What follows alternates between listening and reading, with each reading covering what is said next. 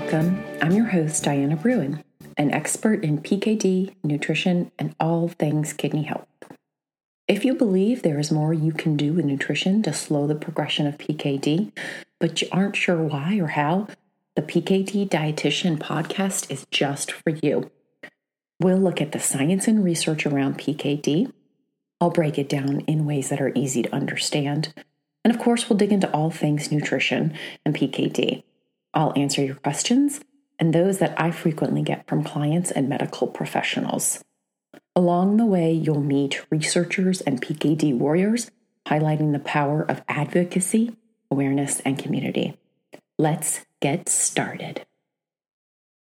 Today, I'm going to do something a little different and share a little bit behind the scenes, something I have been personally working on. Over the past several years, I have struggled with chronic daily pain. Pain that is unseen to those around me, but I still live with it and through it daily. Like many of you who experience PKD related pain, some days are better than others. These past several months of the year, however, have been a doozy for me. And during the late summer months, I started to feel an uptick in fatigue because you know that's one of chronic pain's sidekicks. I also felt a sense of being unbalanced and the feeling like I had limited bandwidth for much outside of my PKD dietitianing. My body and life were telling me, in fact, they were yelling at me, that it was time to slow down and check in. Did I do that? Not exactly. I kept pushing it off so I could push forward. It seemed like everything else in life and work needed my attention more. And believe me, ignoring pain and being off balance do not make them go away. So last month, I tapped the brakes and did a 30 day check in. A check in to connect with things that I was possibly ignoring or was or wasn't doing to support and take care of myself both mentally and physically. At the end of each day, I asked myself three questions and wrote down my unfiltered responses. I want to share this simple check in with you and invite you to try your own 30 day, three question check in. Stick with me.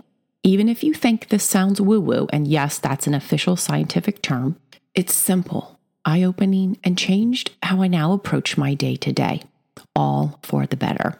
I have started introducing this 30 day check in to my clients and fellow dietitians and inviting them to try it because it really is applicable to and great for so many life moments and seasons.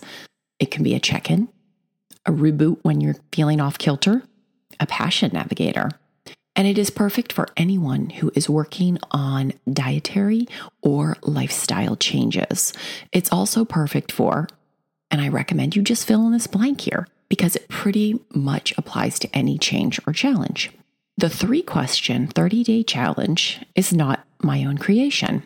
It was developed by Alex Banayan, who has, in his own words, been studying the mindset of success for over 10 years. Using the insights he has learned from interviewing great leaders and minds, Alex creates tools to help others discover or rediscover what lights them up and will help them move towards success. Now, here, success, and I have it in parentheses, can be defined differently with anything you are working on. His homepage is linked out in the show notes if you want to check it out. Moving forward, I'm going to call his 30 day challenge a 30 day check in because that felt truer to me in what I was doing and also how I see it potentially helping and working for you.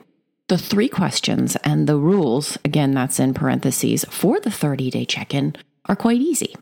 If you are able, grab a pen and paper and you can jot them down. Otherwise, I have linked out the questions from Alex in the show notes also. First, you need a notebook, a journal, or any way of keeping your questions and answers in one organized place. A fellow dietitian of mine used this as a great excuse to splurge on a new journal. Totally love it. At the end of each day, ask yourself the three following questions and write out your answer. Don't edit it, don't bullet it, and oh man, I really wanted to bullet it, and don't erase, just write.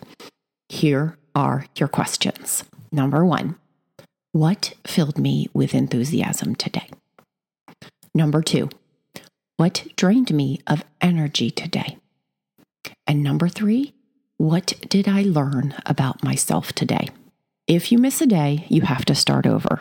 And oh boy, this happened to me once. And you can bet after that, I placed my notebook on top of my pillow as a visual reminder so it never happened again.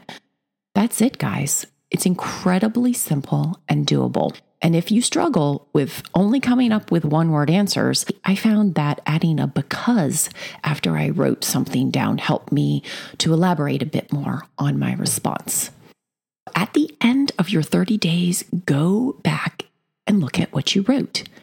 Believe me when I say you will see clear patterns and have aha moments that await you as to what has been bringing you enthusiasm and what has been sucking you of energy and what the check in has shown you.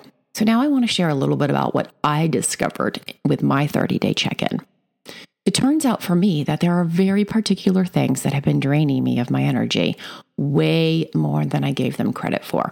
Things like chaos, clutter, and crunch time work.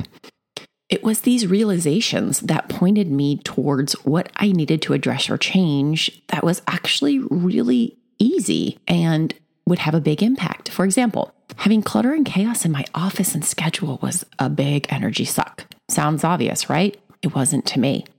Not only was I able to identify that pattern because I saw it every day in my journal, I put in simple practices to ensure my environment supported me. This turned into what I call shutdown practices. It takes about 10 minutes each day, but I clean up my office and I set it for the next day. It is not only much nicer to start my day like this, but my mental space has been freed from thinking about what I need to do next. Looking back on my 30 days, it was pain that was the biggest zapper of energy for me. Not a huge surprise. I was able to see my patterns and identify what made it worse.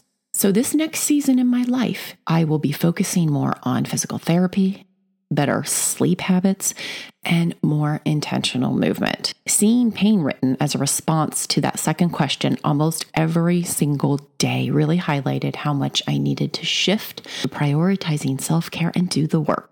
Can you relate to this? I'm guessing a lot of you are probably nodding your head.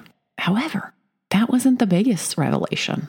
The biggest revelation and surprise for me were the micro shifts in joy and gratitude I experienced. Asking myself daily what brought me enthusiasm really brought me back into the moment. Acknowledging joy in the small moments of life, in those little successes, or even struggles that I had previously passed over. Towards the end of my 30 day three question check in, instead of waiting until it was time to grab my notebook off my pillow and writing out my responses, I found myself pausing and appreciating the positives in the moments that they happened.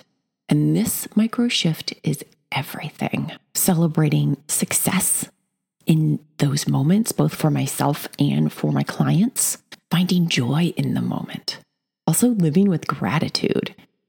And last but not least was just really being present, not having to reach back and try to think of what brought me enthusiasm. So, enough about me. Let's get into why I think you should try the 30 day check in. Many clients tell me that living with PKD has a high health tax toll.